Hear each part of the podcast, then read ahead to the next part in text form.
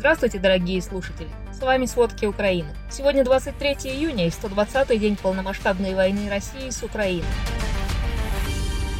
Российские войска продвигаются на Донбассе, укрепляются на юге и серьезно обстреливают украинские города. По данным оперативного командования «Юг», Россия направила в сторону Украины с моря 44 крылатых ракеты. На территории почти всей Украины сегодня звучала воздушная тревога. После нее мощные взрывы были в Николаеве сегодня утром.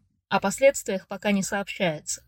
А после вчерашних ракетных ударов по Николаеву уже рассказали об одном погибшем. Еще два человека пострадали от взрывов. По словам мэра города Александра Сенкевича, повреждены несколько многоэтажек, школы и два предприятия. На одном из них загорелись материалы, и сейчас почти весь город окутал черный дым.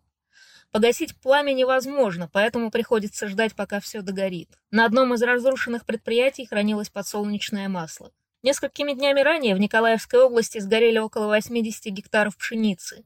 Пожары вызваны постоянными российскими обстрелами. Об этом сообщает пресс-центр Государственной службы по чрезвычайным ситуациям. В Херсоне действительно подорвали автомобиль украинского депутата Ковалева, который перешел на сторону оккупационной администрации. В каком он сейчас состоянии, неизвестно. Вчера в соцсетях прошли слухи о подрыве, а вскоре их подтвердил начальник Главного управления разведки Министерства обороны Украины Кирилл Буданов. Эти и другие события последних четырех суток, по его словам, произошли в Херсоне благодаря движению сопротивления. Оно сотрудничает с украинскими силовыми структурами, в том числе с военной разведкой. В Днепропетровской области сегодня ночью российские войска обстреляли жилые кварталы Криворужского района. Об этом сообщил глава областной военной администрации Валентин Резниченко. Разрушено жилье, и во многих местах города Апостолова нет света и воды. В городе Апостолово также были ранены два человека, но не от обстрелов, а от разрыва лежавшего там снаряда. Сейчас они в больнице. Резниченко подчеркнул, что российские войска применяли запрещенные кассетные боеприпасы. Боеприпасы остались на улицах и во дворах. Теперь они представляют опасность для граждан. На месте работают пиротехники. К настоящему времени уже обнаружено 16 кассетных элементов. Не прекращаются обстрелы Харьковской области. Из-за ракетного удара пострадал город Чугуев. Ракета попала в котельную, которая была подготовлена к отопительному сезону. От ракетного удара погибли сотрудники коммунального предприятия. Тепловые сети и квартиры теперь серьезно повреждены. Об этом сообщила мэр города Галина Минаева. Она пока не назвала точное количество жертв. А после ночных и утренних обстрелов поселков Чугуевского района разрушены частные дома. Ранены семеро человек, из них два ребенка. Об этом сообщил глава Харьковской областной военной администрации Олег Синегубов. Российские войска продолжают совершать налеты на гражданскую инфраструктуру и частный сектор. А к утру 23 июня только по официальным подсчетам в Украине российская армия убила уже 324 ребенка. Количество раненых детей возросло до 593. Об этом сообщила пресс-служба Офиса Генерального прокурора Украины. Эти цифры не окончательны, потому что не всегда можно установить их на оккупированных территориях и в местах активных боев. В то же время множество мирных жителей становятся беженцами. По данным ООН, свои дома покинуло около 14 миллионов жителей Украины. Продолжаются атаки приграничной Сумской области с территории России. За последние сутки российские войска обстреляли Сумскую область более 80 раз. Как минимум один человек погиб. Об этом сообщает глава Сумской областной военной администрации Дмитрий Живицкий. В Белопольском районе области обстрелы повредили здание психоневрологического интерната, водонапорную башню и местную ферму. Пострадали животные и повреждена сельскохозяйственная техника. Населенные пункты Глуховского района Сумской области подпали под минометный огонь, а российская армия сбросила здесь взрывные устройства с беспилотников. А в так называемый ДНР угрожают привести в исполнение смертную казнь.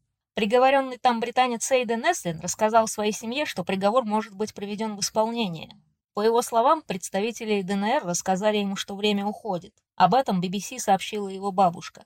Она передает, что, по словам пленника, если самопровозглашенная ДНР не получит никакого ответа от Великобритании, то они казнят Эйдена. Возможно, так контролируемая Россией ДНР пытается получить международное признание. По мнению юристов по международному праву и большинства официальных лиц, ДНР и ЛНР не являются государствами. Напомним, 9 июня Верховный суд ДНР приговорил Эслина, его соотечественника Шона Пиннера и марокканца Саадуна Брагима к смертной казни. Их обвиняют в наемничестве, хотя все трое официально вступили в ВСУ еще до начала войны. Украинская сторона не считает суд и приговор хоть сколько-нибудь легитимными. Так называемые ДНР и ЛНР – это территория беззакония.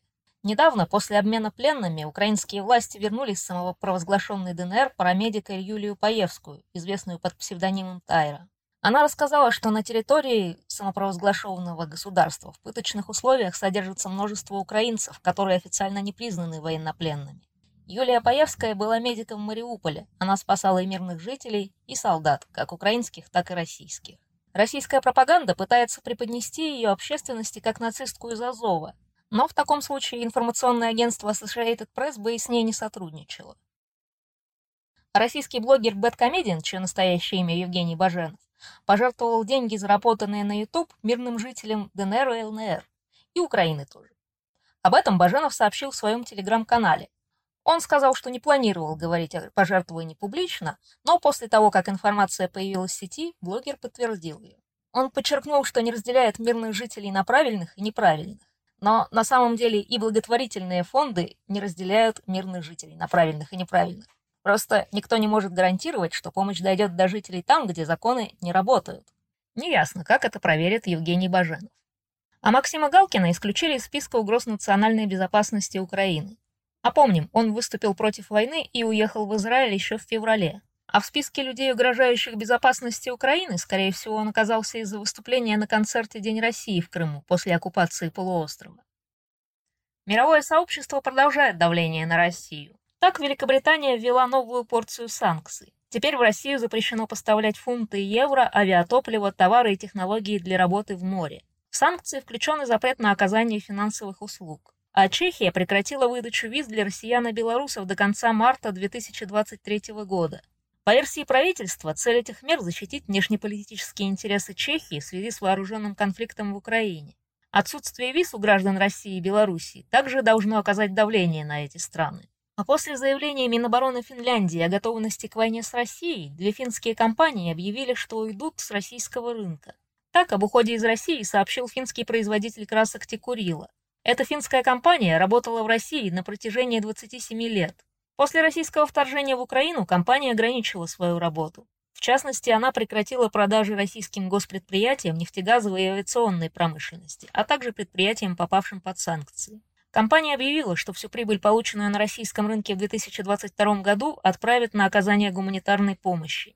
Также об уходе сообщила финская компания S-Group, которой принадлежит продуктовая сеть «Призма» и отели «Сокос». S-Group продает свой гостиничный бизнес IT-компании в Петербурге.